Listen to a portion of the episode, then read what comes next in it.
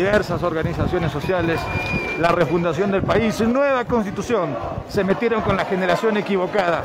Aquí están los jóvenes ¿ah? que han dejado todo por estar aquí presente, todos jóvenes.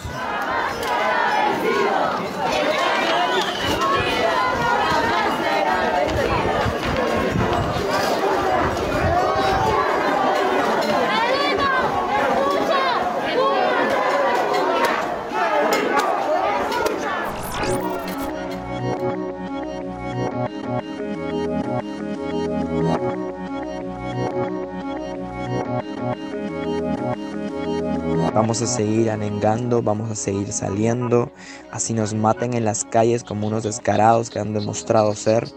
Vamos a seguir existiendo, vamos a seguir resistiendo y organizando nuestra rabia. Ni una menos.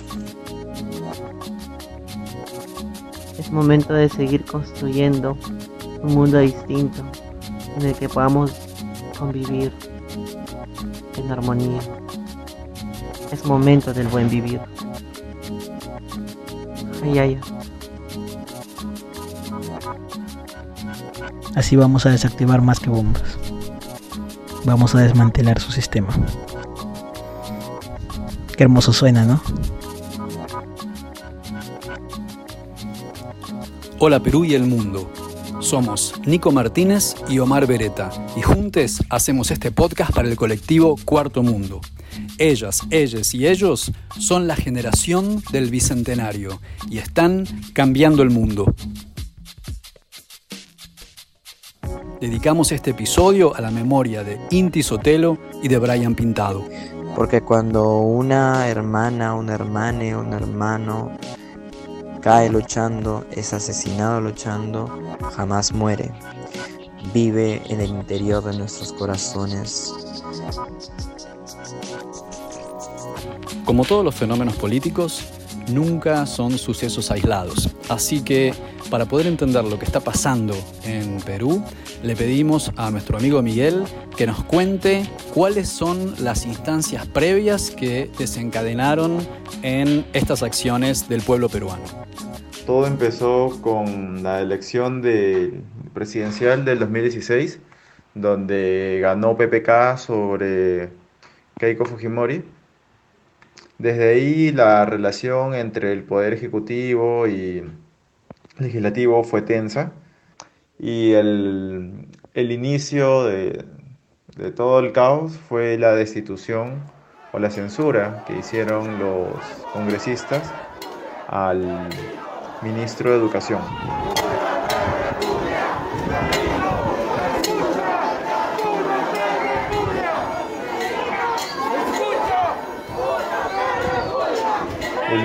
Ministro de Educación venía desde el gobierno anterior y tenía una serie de, o, estaba encabezando una serie de reformas muy importantes, sobre todo en nivel de universidades, porque durante el gobierno de Fujimori eso se convirtió en un negocio, se dieron algunas leyes y facilidades para que se puedan expandir las universidades que si bien es cierto había un déficit, esto se convirtió en un mercado descontrolado. El, órgano que regulaba las universidades eran las mismas universidades.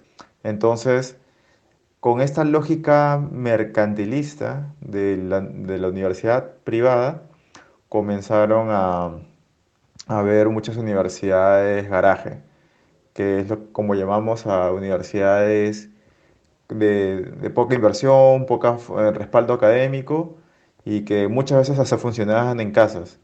Todo esto se fue, generando un clima de no solamente de baja calidad educativa, sino también de mafias.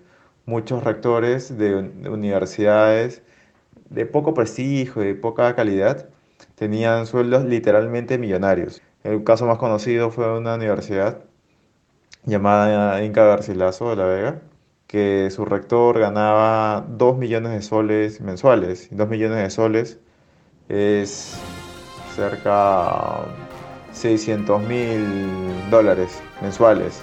Y esa universidad tenía bajísimos estándares de, de calidad para sus estudiantes.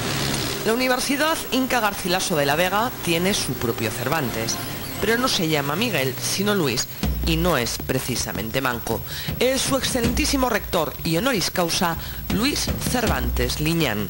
Actualmente hemos conseguido información en la cual él gana en noviembre de 2011 2.174.000 soles. Sí, han escuchado bien. Este ex profesor de la Universidad Garcilaso asegura que el rector recibe un sueldo mensual de más de 2 millones de soles brutos, gracias a las pensiones que pagan los sufridos padres. Él considera que esto es inaceptable y además ilegal, porque la universidad es una asociación civil sin fines de lucro y no paga impuestos, por lo que por ley debe reinvertir todas sus utilidades, algo que no estaría sucediendo debido a los sueldos de infarto que recibirían el rector y un grupo de elegidos. Ochoa ya ha presentado su denuncia ante la Fiscalía y ante el Congreso de la República. Esto es insultante para la población peruana. Ese tipo de mafias, eh, te he dado un ejemplo, ese tipo de mafias han estado ampliamente extendidas en el país y actualmente varios de los congresistas que, sobre todo los que han estado detrás de la cabeza de, los ministros de educación que han, seguido después de, Saavedra, han tenido como agenda reactivar toda esta maquinaria mercantil de las universidades. Bueno, ¿qué pasó con el ministro de Educación? Eh, lo acusaron por, una, por unas tonterías, en verdad, eh, por la compra irregular de unas laptops, mentira. Se comenzaron a inventar temas de toda esta gente de con mis hijos no te metas, de que están incluyendo temas para, entre comillas, homosexualizar a sus hijos dentro de los libros y materiales educativos. Como hay problemas prioritarios, lo que nos preocupa Ministerio de Educación esté priorizando la ideología de género en el currículo nacional pretendiendo confundir a todos los padres de familia con la terminología ideología de género, enfoque de género o igualdad de género, pretendiendo hacer ver nuevamente que significa lo mismo que derechos y oportunidades de, las personas.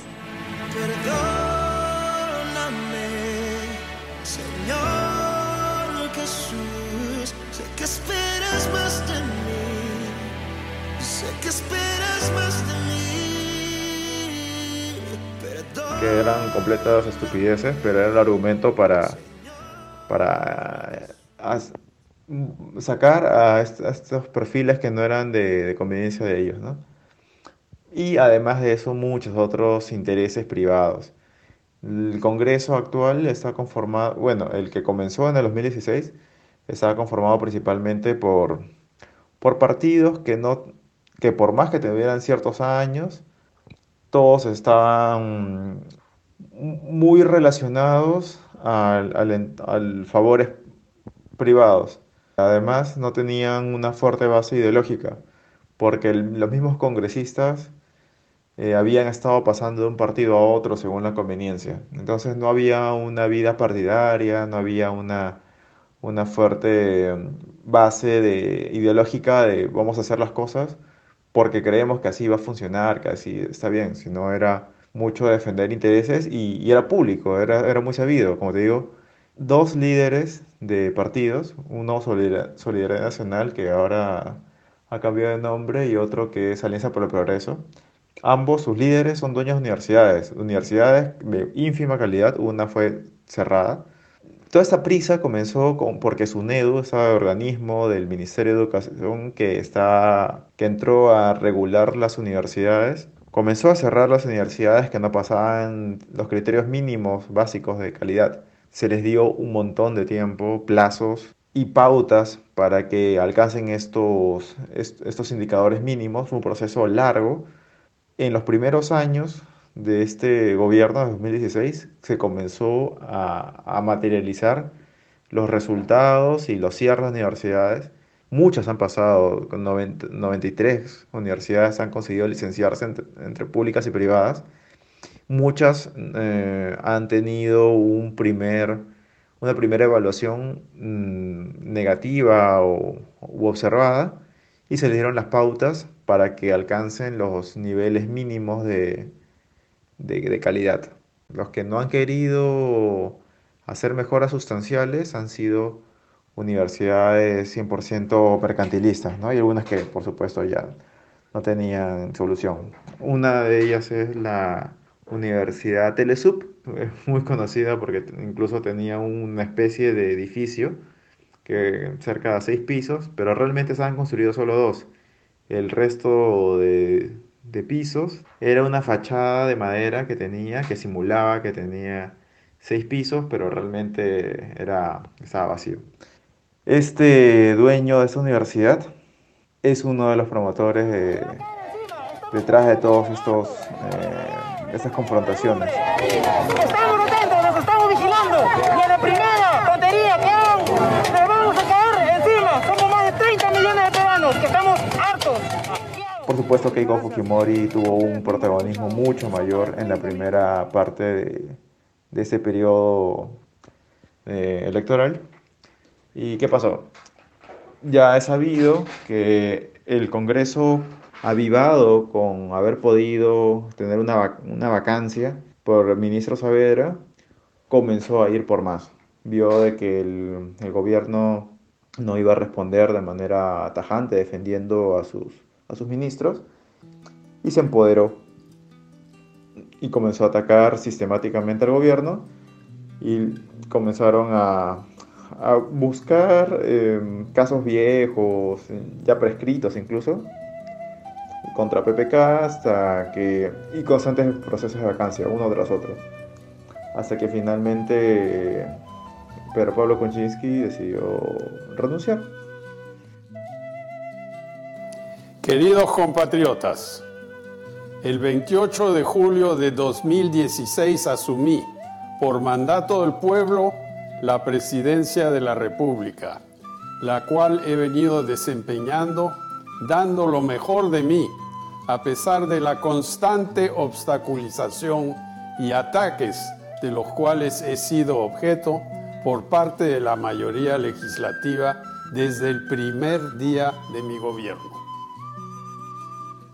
Eh, así tomó cargo Vizcarra.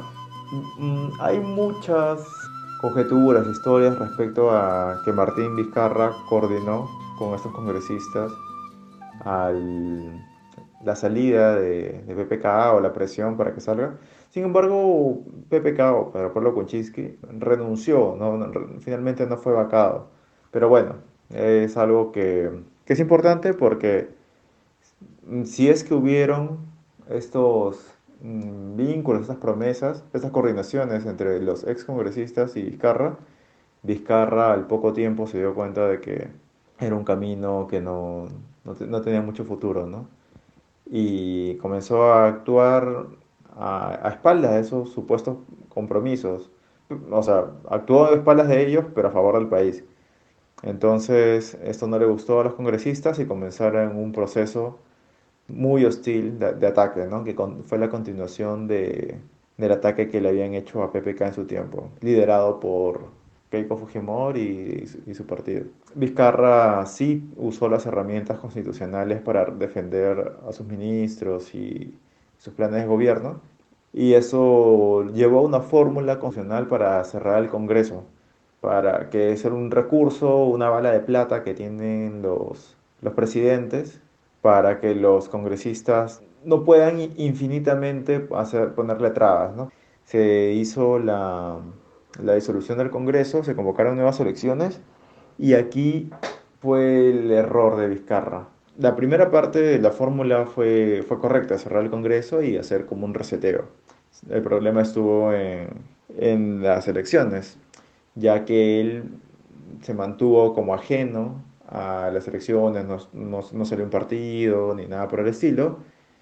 Y ante una falta de claridad de, de los electores, que el, elector peruano no tiene una buena oferta electoral, ni tampoco tiene mucho conocimiento de, de la oferta electoral ni de criterios para, para votar, ya que hay demasiadas eh, listas de congresistas y presidentes en, en, general, actualmente hay como veintitantas, personas muy desconocidas y en verdad el tema político aquí no, no, no se ha llevado por el lado educativo, se ha llevado sobre todo por el lado del escándalo y las confrontaciones.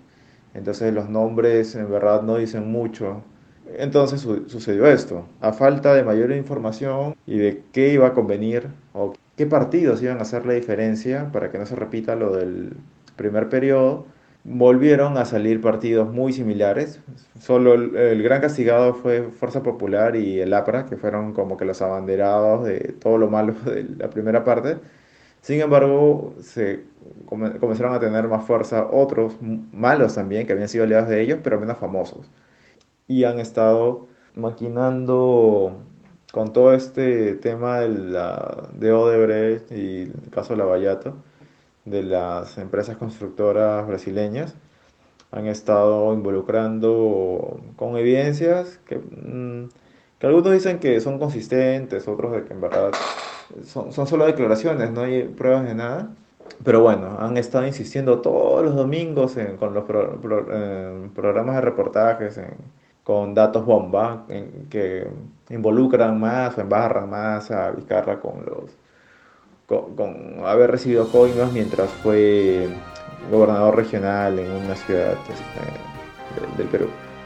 Porque ayer Panorama presentó unos documentos que lo tengo, es el informe de Conirsa, ¿no es cierto? Y que demuestra que el presidente Martín Vizcarra mintió. Y su empresa fue proveedora para Odebrecht y la Interoceánica. No, en absoluto en, absoluto es, es falsa esa información. En la lista de proveedores de Conirsa, el consorcio que construyó la Interoceánica Sur figura la empresa del presidente Martín Vizcarra, CIM Vizcarra Ingenieros Contratistas. Todo esto fue generando poco a poco un clima de hoy hay, hay, evidentes actos de corrupción. ¿no? Antes de estos, este, estas coimas o sobornos, le habían relacionado también con un cantante de poca monta que en verdad, este, un músico que no, no lo conocía nadie, pero que era un figuretti, era un robacámaras, este, pero había sido contratado en el Ministerio de Cultura por varios periodos y en verdad la suma de los contratos que había tenido había sido importante y había estado dando charlas motivacionales y cosas que nada que ver. Era un músico de poca monta y estaba haciendo, teniendo contratos sistemáticos y a través de varios eh, ministros de cultura. Pero los contratos con él habían estado, con ese cantante, habían permanecido o trascendido a lo largo de esos ministros.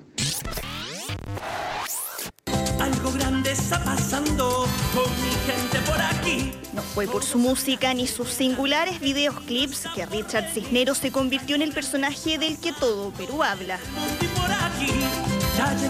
Noche buena.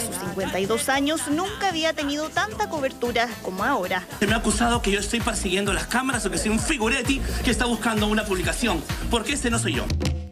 El cantante conocido como Richard Swing es hoy la pieza clave de una nueva crisis política en su país que hace tambalear al presidente Martín Vizcarra. Yo no me acobardo, aquí estoy dando la cara. ¿Ya? Soy el doctor honoris causa Richard Cisneros y hoy van a volver a saber de mí. en verdad Posiblemente haya habido un caso de corrupción ahí, pero no operado directamente por Vizcarra. Pero bueno, ahí se registran en, Palacio de Gobierno unas visitas a, de, este, de este cantante al Palacio de Gobierno y bueno, se asume o han hecho la historia, ¿no? De que, de que son amigos íntimos y casi novios y una serie de estupideces, ¿no? Que, que, que son inverosímiles, solamente lo creen los e, este, este grupo, ¿no? Que, que, representa el Congreso y que es una mezcla de todo, entre conservadores, entre mafiosos, entre todo lo que... A, lo que el grupo que, que fue armando, armándose en contra de, de las mejoras de, de las instituciones. Son un grupo heterogéneo, pero principalmente de derecha. También hay un partiducho llamado FREPAP, que son unos fanáticos religiosos que se visten como personajes bíblicos. No, no, no recuerdo. Vienen de la selva, tienen ahí una especie de pueblito algo así. La mayoría no, no tiene preparación política ni nada por el estilo, pero, pero son muy carismáticos y bueno. eh, siempre habían sido como que las me reír de la gente y sorprendieron teniendo una buena participación, un buen número de congresistas en esta nueva elección.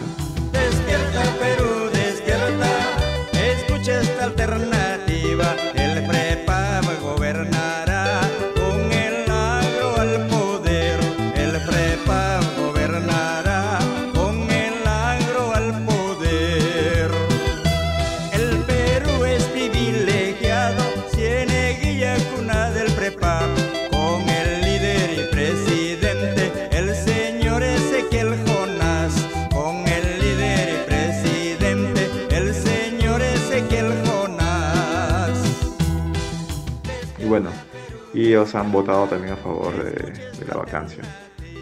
¿Cuáles son sus intereses? En verdad son muy difíciles de leer porque se, mm, se venden o se, han tratado de posicionarse como que están eh, con la palabra de, su Dios, que no estoy seguro quién, es- quién sea su Dios, y, y de los pobres y de los sobre todo una agenda agro, pero en verdad muy, han- como han votado, han votado más como de derecha, rancia, entonces en verdad eh, han surgido est- estos perfiles muy, muy raros, ¿no? Es muy het- heterogéneo este, este grupo mafioso que ha estado, que está en el Congreso, son la mayoría en el Congreso, y que han estado detrás de esta, de esta vacancia, eh, a Vizcarra.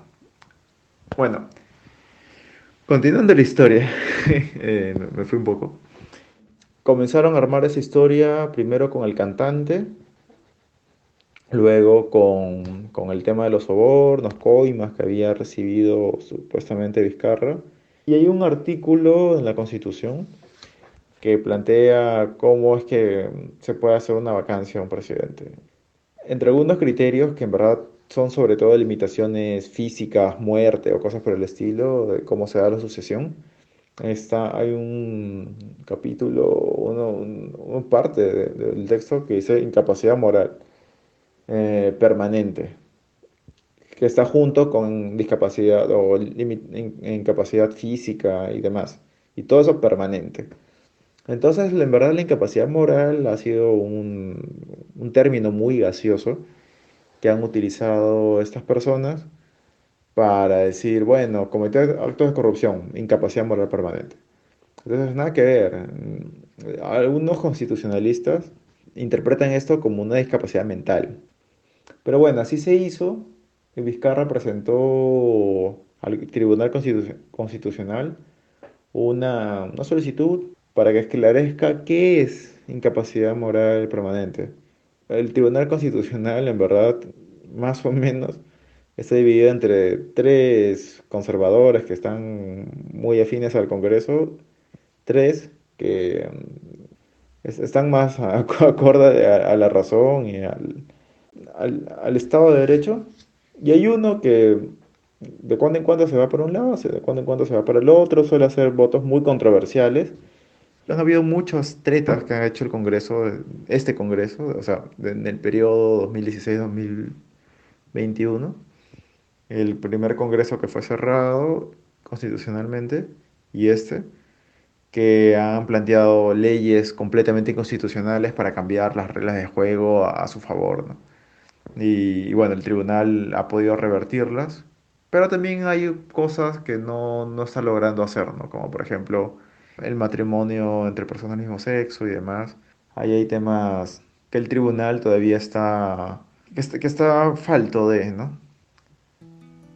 Con un criterio súper raro, en el primer intento de vacancia contra Vizcarra de, de- de este nuevo Congreso, el tribunal dijo, bueno, eh, creo que no llegan los votos, entonces ya no vamos a esclarecerlo. Realmente no se llegaron a los votos, pero fue un criterio súper raro. Ahí hay algo pendiente que investigar, ¿no? Pero bueno.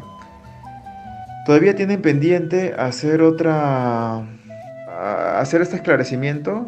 Sí ingresó, por, pero no como algo urgente. Por, por, ese criterio que te cuento.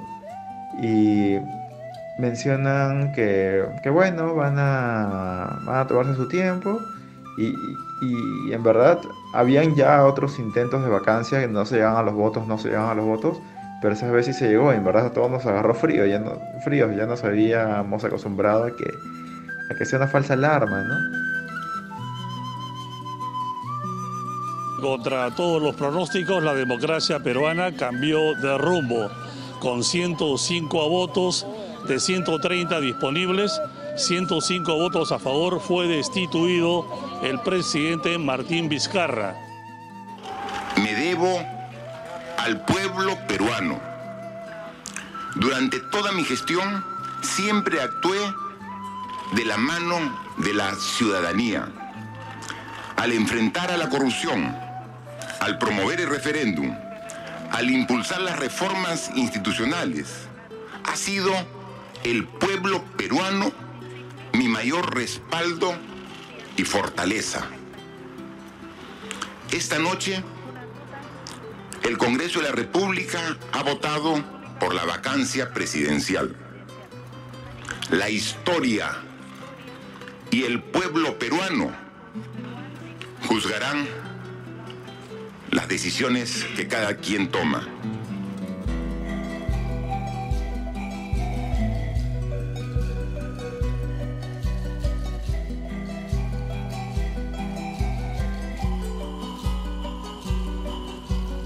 Al día siguiente de la destitución de Martín Vizcarra, asumió la presidencia Manuel Merino, que hasta entonces había sido el presidente del Congreso.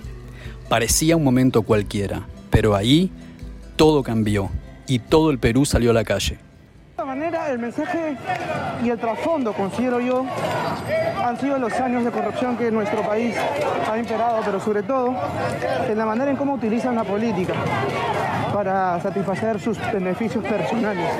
Y esto es lo que ha ocurrido, de cierta forma, con Manuel Merino de Lam.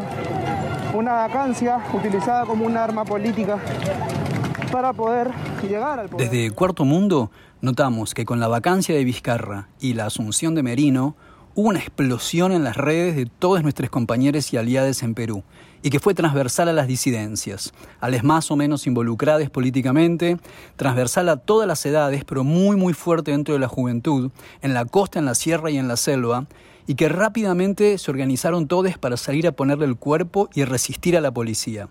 Nos hubiera gustado salir a marchar con ellos, pero como no podemos, nos prestaron sus voces para sentir de primera mano este despertar. El centro de Lima fue el epicentro en el que se congregaron centenares de manifestantes para marchar hacia el Congreso en protesta contra la juramentación de su titular Manuel Merino como nuevo presidente de Perú tras la destitución de Martín Vizcarra.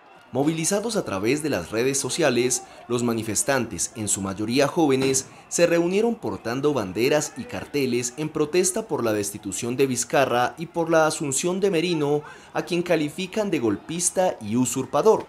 La Policía Nacional ha levantado cercas de metal para impedir el paso peatonal hacia la sede del Parlamento cerca de la céntrica Plaza San Martín y anticipándose a la movilización de la ciudadanía que manifestó su indignación por la decisión del Congreso a través de las redes sociales, en donde las críticas a la decisión del Congreso que había son como un una impunidad gigante y que eso estaba ganando. Lo que me llamó mucho la atención fue cómo las redes empezaron a explotar como dinamita en contra de este régimen usurpador de Merino y cómo todos una semana antes de esa vacancia no éramos no era no integrábamos la política tanto en nuestras vidas, éramos más como observadores que como como un pueblo participante dentro de todo esto.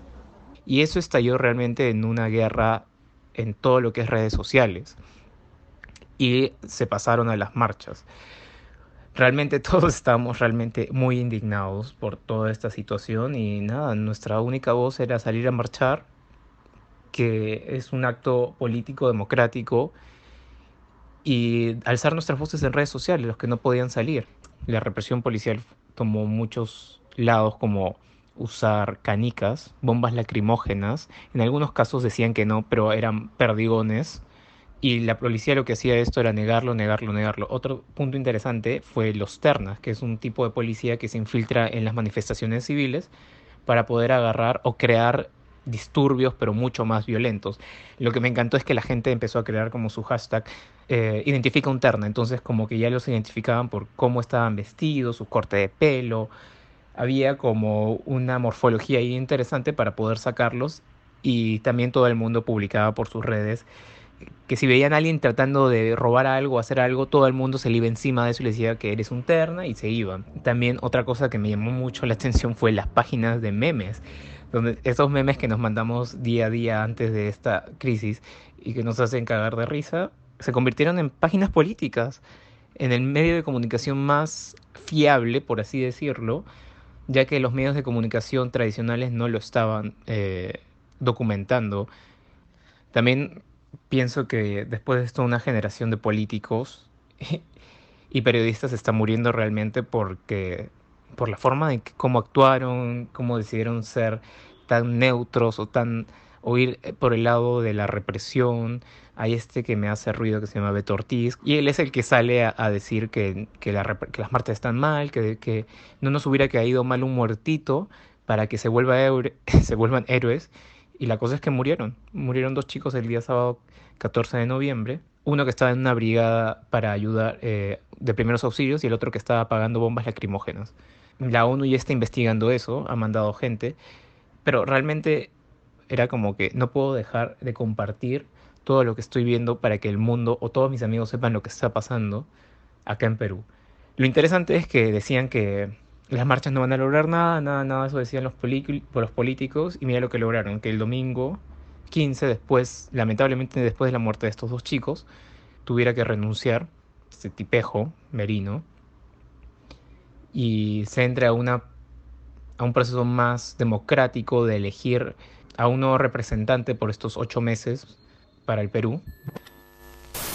En varios puntos de acceso al centro histórico de Lima, grupos de jóvenes se enfrentan con la policía para avanzar hacia el Congreso, lo que es impedido por los agentes con el uso de gases lacrimógenos. La juventud también salió en parte porque en ocasiones ha sido la misma juventud la que salió en otras oportunidades como los cuatro suyos, como los movimientos de Nueva Keiko o contra el Fujimorismo, porque se está empezando a ver que esta constitución y las formas en las que se gobierna no dan facilidades para las juventudes. A menos que te exploten, a menos que veas con romanticismo el hecho del progreso, que es obtener ganancias, pero todo pensado en solo grupos de personas que tienen acceso a una buena educación, a contactos con el poder, que permiten obtener mejores trabajos, eh, y a costa también de pensar en la mentira que nos, que nos han vendido, ¿no? Sobre trabajar arduo para progresar o emprender, a pensar que el éxito es de una sola forma, metiéndote en un sistema que jamás vio a todos por igual. Banderas con señales de luto, carteles con la mención de este presidente no me representa o Congreso usurpador son algunas de las muestras de repudio que portan los manifestantes en el centro de la capital peruana. Tras varios días de protestas, esta mañana Manuel Merino de Lama presentó su renuncia de manera irrevocable al cargo como presidente interino. Llevaba menos de una semana en el puesto. Ahora lo que se está buscando es la inmunidad parlamentaria, que es quitarle la inmunidad a los congresistas para que puedan ser, este, puedan ser procesados.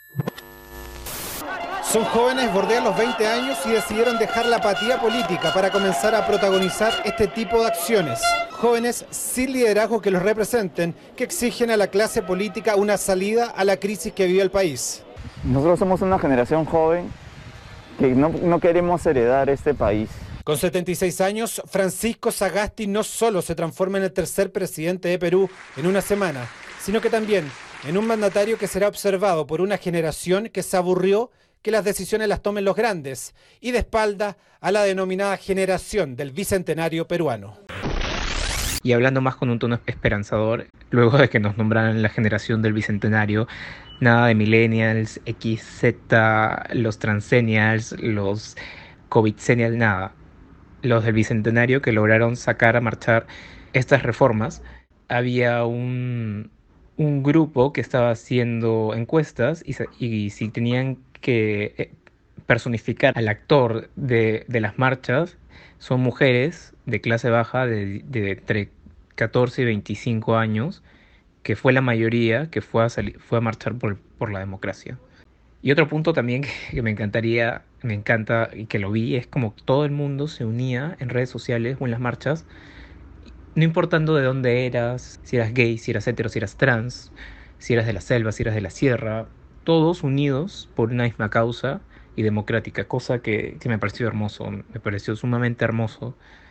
Me parece que las próximas elecciones en abril van a ser, van a demostrar el descontento realmente de, todos los jóvenes sobre estos partidos tan rancios que existen para que desaparezcan totalmente y nazca una nueva generación política. Empecemos hablando de lo que está sucediendo en Perú, manifestaciones que dejaron en las últimas 24 horas el saldo de dos víctimas mortales, también decenas de heridos, una semana de movilizaciones en las calles de Perú, fuerte represión, pese a los llamados de organizaciones internacionales y nacionales para que se garantice el derecho a la manifestación y en materia de derechos humanos. Empecemos hablando por ese punto. Bueno, si bien es cierto, los derechos humanos nunca han sido muy respetados en nuestro país, sobre todo en los últimos gobiernos neoliberales. En las últimas marchas se ha notado un eh, robustecimiento de la violencia policial nunca antes vista. Se ha disparado a la cara, se ha disparado al cuello, se ha disparado al cuerpo, a quemarropa, con órdenes de matar, y eso entonces analizamos que responde a una decisión del Ministerio del Interior y de las fuerzas policiales. Para comprender cómo afecta a las disidencias sexuales y de género toda la coyuntura y la crisis económico-política que está viviendo el Perú en estos momentos, hay que entender que antes de que esto estallara, ocurrieron bastantes cosas que afectaron a nuestra población y que al mismo tiempo pronunciaron esta deslegitimidad que actualmente tienen las fuerzas políticas del país. Lo que vimos ahora es la dimisión de Merino por toda la movilización y marcha multitudinaria que, que ocurrió en esta semana, segunda semana de noviembre en Lima y en todo el Perú. Tenemos ahora un Sagaski, presidente transitorio, miembro del Partido Morado, que es uno de los partidos neoliberales del Perú, y que ahora supuestamente en consenso y en alianza están encomendados para llevar un gobierno transitorio, un gobierno transitorio que ya no puede más, que ya no da para más. La calle está exigiendo la nueva constitución, está exigiendo asamblea constituyente, está exigiendo que la misma gente que se está repartiendo el poder y la mermelada y la corrupción en el Estado deje de estar en ellos. Porque estamos hartas de las reglas de juego que siguen favoreciendo a las AFP, a las grandes empresas. Incluso eso ha sido súper evidente en la época de cuarentena, porque la población ha estado prácticamente sola. Y ahí vamos a tallar con la población disidente sexualmente y de género. Ocurrieron desabastecimiento de pastillas como retrovirales para el tratamiento del VIH, eh, acudimos a un cambio de esquema de pastillas y en la cuarentena no se atendieron ningún tipo de exámenes que no involucraban la, la de infectología. O sea, las, las, amigas no podían ver su CD4, las amigas no podían saber cuántos anticuerpos tenían, cómo estaba su carga viral, no. Ningún examen estaba permitido, así como otros servicios a la población en general. Se profundizó la precarización laboral trans, que desde ya ya era un problema desde hace muchos años. El trabajo sexual terminó siendo, al igual que las ollas comunes que se armaron entre casas de trans y travestis en el centro de Lima, en el cono norte, en el cono sur, la única fuente organizada de ingreso. Y por más que varios colectivos hayan hecho sorteos, rifas, colectas, pues esa profundización, esa de la precarización ha continuado su curso y lamentablemente ahorita está llegando a crisis bastante fuertes. Eh, ocurrieron casos de discriminación y violencias en las identidades trans, específicamente las femeninas. A varias chicas trans las humillaron dentro de las comisarías, haciéndoles hacer ejercicios físicos mientras decían que eran hombres, porque justamente salieron el día en que las mujeres estaban permitidas de salir pero ellas como siendo trans y, los policías desconociendo su identidad femenina, les hacían hacer ejercicios misóginos, ejercicios transfóbicos. Asesinaron a dos chicas trans en los conos de Lima. Estos asesinatos se criminalizan siempre como crimen de amor, crimen pasional, pero en realidad vienen siendo desde hace buen tiempo registros de una discriminación transfóbica y un odio internalizado para las personas trans. Hoy está pensar está regido bajo lo que ellos nos codifican como lo correcto, lo cuerdo. El lenguaje que usamos es un elogio sin lógica de expresión. Pretenden disminuir los recursos imaginativos, dejándonos formas de diversión y ocio. Si estás feliz o estás triste, de todas formas querrás fumar o tomar algo, da igual. Necesitas desestresarte, anda a un bar o una disco. Pura felicidad regalada, la que nos regalan ellos, que solo buscan la muerte del individuo y el nacimiento del consumidor. Las revoluciones que operan bajo el movimiento de masas dejan intacto el modo de actividad solo tratan de lograr otra distribución de esta. Ser individualista es poner todos nuestros actos de acuerdo con nuestro pensar y eso significa reconstruirnos totalmente. La disforia, la invisibilización de la no binariedad, la, la, la corporalidad, los, los procesos de hormonización de muchas personas trans se fueron, fueron enfrentadas con estas medidas binarias que vinieron de parte del Estado que intentando comprender el todo el tema de la identidad de género de forma discursiva, pues no calaba en las personas que llevaban las órdenes, que son los policías y las Fuerzas Armadas, quienes tienen toda una tradición histórica de discriminación, violación y asesinatos de la población trans. 800, 800 trabajadoras de limpieza fueron despedidas por la Municipalidad de Lima en plena cuarentena. Más de mil mujeres fueron desaparecidas, violadas y asesinadas, incluyendo muchas niñas y muchas jovencitas. Trece jóvenes mujeres fueron asfixiadas en un accidente que se cometió por las mafias entre la policía y locales clandestinos. Una mujer ambulante fue atropellada tras huir del saqueo y el robo que el serenazgo, que son como policías municipales, vienen cometiendo desde hace varios meses de cuarentena a los miles de ambulantes que solamente buscan sobrevivir. Tres indígenas amazónicos fueron asesinados por las mafias privadas que existen desde hace muchos años, que son los responsables de la deforestación, y decenas de niñas, de niños y familiares fueron contaminados con plomo por las minerías en Cerro de Pasco en el interior del país. Todas estas últimas problemáticas no involucran directamente a las disidencias sexuales, pero es evidente que tienen que ser visibilizadas porque vienen desde justamente esta opresión clasista, racista, que también y esta presión, esta violencia que también ejerce el propio Estado con su propia población. Y anoche cientos de jóvenes volvieron a realizar una marcha pacífica por el centro de Lima. Ellos exigían un gobierno libre de corrupción y justicia, sobre todo justicia para las familias de Inti Sotelo y Brian Pintado, estos héroes de la generación del Bicentenario. Las marchas no han eh, cesado. Todavía hay mucha expectativa por las decisiones que se vaya a tomar una vez asumida la presidencia por parte del el señor Sagasti. A pesar de, que se, tiene este estereotipo de que los jóvenes no queremos estar en política, también eh, siempre hemos reaccionado ante situaciones bárbaras, ¿no?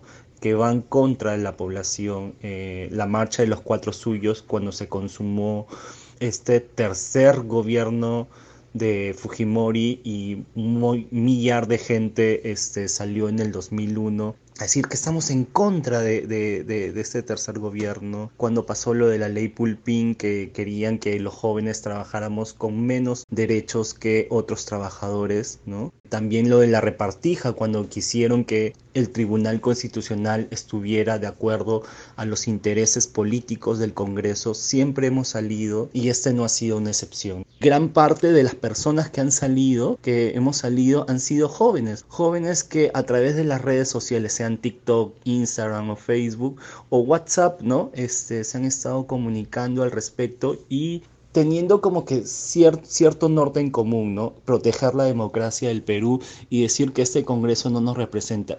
Y desde las disidencias, a pesar de que no hubo una organización formal, ¿no? Este, creo que somos llamados a la calle yo mismo cuando eh, he ido a, las marchas he procurado juntarme con gente con la que yo sé que tenemos el mismo horizonte político, que nos vamos a proteger y que luchamos también por la democracia. Y bueno, yo estuve siguiendo toda la cobertura y una de, las situaciones que más me sorprendió fue que en un momento dejaron pasar a varios protestantes con la bandera y los hicieron sentar al frente del Congreso como diciendo ya bueno, ya han llegado aquí, pero lo que en verdad estaba pasando es que la policía este, se estaba preparando, estaba trayendo refuerzos y estaba trayendo más bombas lacrimógenas y, y, las tiró allí y también perdigones, ¿no? Porque se vieron las armas de fuego. Eso fue una emboscada, una trampa hacia esas personas que llegaron hasta el Congreso, ¿no? Una lluvia torrencial de cohetes, de bombas lacrimógenas y perdigones de goma caían contra los grupos de manifestantes que en Lima marchaban por la avenida Abancay hacia el Congreso. Es la quinta noche en la que las fuerzas de seguridad reprimen violentamente las manifestaciones espontáneas con las que decenas de miles de peruanos muestran su rechazo al nombramiento de Manuel Merino como presidente transitorio del país tras la destitución de Martín Vizcarra. Bueno, el resultado de esa fatídica noche del sábado, domingo de madrugada, es que hubo dos muertos. Durante varios días hubieron muchos desaparecidos que fueron apareciendo es vivir en un espacio de zozobra que no me imagino que en otros países como Chile, donde han tenido ocho meses de protesta, 30 muertos, varios heridos, varias personas que han perdido los ojos que ahora, este, hace poco, Chile aún sigue en esta represión con los malditos pacos, los malditos policías y carabineros de Chile, que este, no, no, no, no les importa que, que, quienes están ahí, simplemente disparan a mansalva. Y es un problema que, que, se vive, creo que, en el mundo entero, ¿no?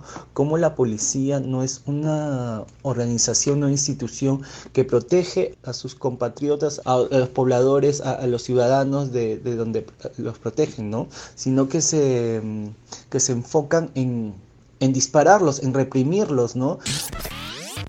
En contra que está provocando Merino, ha asumido la presidencia, no es nuestro presidente. Tengo demasiados sentimientos encontrados. Es increíble lo que hemos vivido estos últimos días. Siento rabia, al ver cómo una vez más la clase política tradicional, golpista, corrupta y asesina, subestima a la ciudadanía. Me imagino a todos esos congresistas investigados, corruptos, asesinos y golpistas riéndose. Me los imagino planificando el golpe de Estado. Esos no van a durar. Saldrán un par de días y se van a cansar después que nadie les haga caso. Y es cierto, los primeros días salimos muy pocas personas. Recuerdo que cuando se produjo el golpe de Estado y eligieron a Merino para presidir el país, estaba terminando de dictar una clase. Fui lo más pronto que pude hacia Bancay. Esa noche se movilizó gente indignada pero también incrédula porque no pensamos que nos iban a ver la cara, una vez más, de esa forma tan descarada. Y sí, fuimos pocas personas. Al otro día salimos muy temprano a entregar nuestra vida por el país, por nuestro futuro, por el de nuestros pares. Y había muy poca gente, porque no toda la ciudadanía podía ir a protestar. Pero creo que hubo algo clave. No contaban con la generación del bicentenario, con los centennials, con el TikTok y todas las redes. Yo fui todos los días y en medio de todos estos días han habido momentos muy complicados y muy bellos, muy tristes y también alegres. Momentos difíciles como cuando nos tiraban bombas lacrimógenas, tristes, como la pérdida de Indy y Brian, dos jóvenes que se inmortalizaron en las calles y en la historia, una historia llena de lucha, delineada por voces juveniles, llena de colores, llena de mujeres, llena de migrantes. A pesar de todo lo difícil que fue, logramos hacer que renuncie Merino, logramos que sus ministros dejen sus carteras y que los medios de comunicación masivos compartan lo que realmente venía sucediendo. Sin embargo, esto aún no ha terminado. Ha sido lindo ver cómo cada vez más gente se tomaba en serio la lucha por una democracia real, plena y efectiva. Pero hay una preocupación, porque hay quienes estamos seguras que esta crisis no ha acabado, que aún hay mucho por resolver y estamos convencidas que ese Congreso lleno de golpistas, de corruptos y de asesinos no van a brindarnos las soluciones de este país. Estamos convencidas que la historia de este país la tiene que escribir su gente en las calles, en los muros, en las pancartas, en las paredes, en nuestros corazones. Ha sido maravilloso ver el despertar de una ciudadanía en toda su diversidad. Ha sido increíble ver cómo todas nuestras voces se han juntado y toca seguir luchando para que estas voces no se apaguen. Alguna vez me he imaginado una marcha así, tan multitudinaria, a favor de la diversidad sexual, del enfoque de género en la educación, pero solo veo que retrocedo en el tiempo hacia la época medieval, que si no eres el normalito de la sociedad te queman con las miradas y te desaparecen. Mi país le teme tanto a la diferencia, la odia, si eres rojo, ateo, afeminado, prostituta, prostituto, si quieres cambiar de sexo, si eres poeta, si eres poeta, feminista, comunista y te ven como la bruja, destruyelo todo. A veces pienso que mi país no nos merece. No nos merece por ser seres dulcemente diferentes. Pero aún así seguimos luchando ante la adversidad aunque nos maten, nos secuestren, nos quieran callar, siempre recordaremos a Inti Sotelo y Brian Pintado. Inti Sotelo y Brian Pintado. Inti Sotelo y Brian Pintado, que hicieron el gran cambio con sus vidas, pero aún así nos demostraron a esos dinosaurios de la política que un joven del barrio más alejado, de la provincia más alejada de mi país, puede ser tan letal como un meteorito en furia por tanto fósil viviente.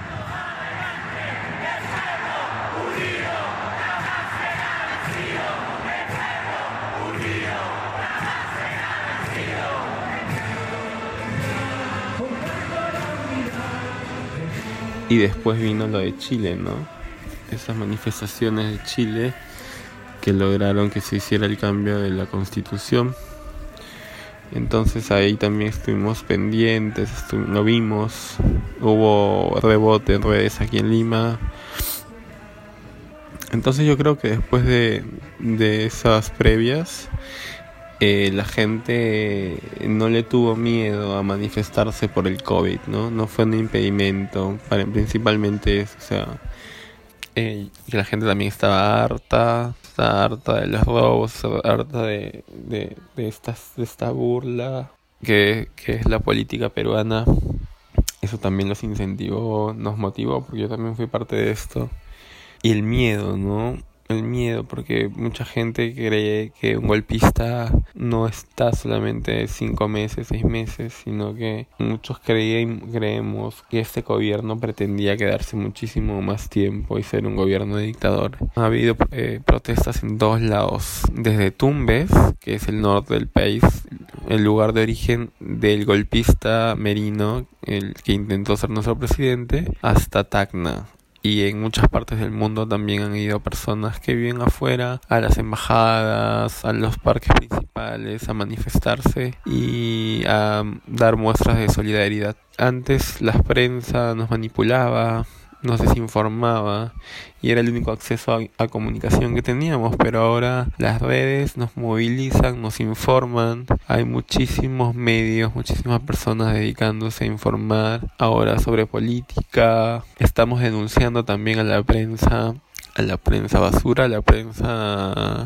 aliada de estos de estos políticos que han sido comprados. Yo personalmente estoy denunciando a, a un canal que se llama Willax por presentar información falsa a través de la Sociedad Nacional de Radio y Televisión. Entonces creo que esa nueva generación está cansada de todo, ¿no? Ahora no va a permitir nada. También es importante que sepas que mmm, aquí no hubo daños al monumento, son unas pequeñas pinturas que hicieron, pero aparentemente lo hizo, lo hizo el grupo de la oposición para desprestigiar las marchas y a los manifestantes. Pero acá los mismos jóvenes protestantes protegieron el, los monumentos escultóricos con papel film y de eso también estoy muy orgulloso porque eso demuestra que también nos preocupamos por nuestro pasado, por nuestro legado.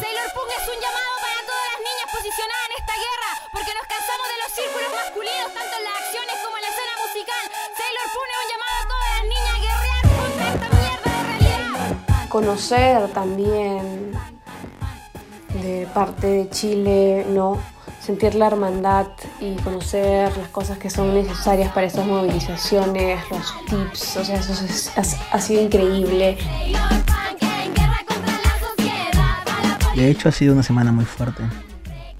Han sido unos días que al inicio fueron desesperanzadores, luego se llenaron de hartazgo, y luego se pudo sentir una remecida de furia, una remecida de, una insurgencia, un, hartazgo a ese punto de, que no le está tocando a cierto grupo nada más y que ya algunos privilegios te pueden mantener en la comodidad de no hacer nada, sino que el abuso de poder fue tan desmedido que la gente salió. Eh, y el mismo hecho de cómo se ha dado el movimiento social quienes han estado al frente, ellos, ellas, ellas que han estado al frente como primera, segunda línea, como brigadas, desactivando bombas, escapando de las balas de los policías, de los perdigones, del abuso. Somos, son quienes normalmente son criminalizados en esta sociedad. Este abuso policial a, a esta medida tal vez es algo nuevo para algunos, para algunas, para algunos, pero para muchos de nosotros, estando de este lado de la disidencia, de este lado de la persecución, de este lado del abuso desde la policía o desde los militares, o desde el mismo terrorismo de Estado, es común. Esto no es una noticia nueva. El Estado, la corrupción, la policía, el abuso, la violación, la muerte. Creo que desde ahí... Eh, parte una reflexión para mí de retomar el poder pero como colectivo para transformar la realidad. Recordarnos que en colectivo podemos cambiar cosas como darnos cuenta ya ya que este quiebre se ha dado porque no se puede más y que este quiebre así como fue urgente que se dé es urgente tomar acción ante este quiebre y empezar a cuidarnos. Como decía un, un cartel en la marcha. Somos la generación que desactiva bombas, no las que las lanzan. Estamos aprendiendo otra forma de luchar y estamos encontrándonos también en esta otra persona que está luchando. Va a tocar salir de espacios de comodidad, va a tocar salir de espacios de privilegio, va a tocar salir de un montón de lugares, sobre todo quienes aún están entendiendo qué está pasando y diciendo como que raro, la policía nos cuida. No, la policía no nos cuida.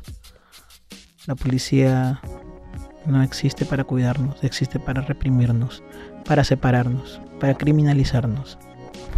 Es tiempo de, meterle esta fuega, este poder eh, disidente, afroindígena y, y todas las otras luchas y fuerzas juntos, juntas y juntas.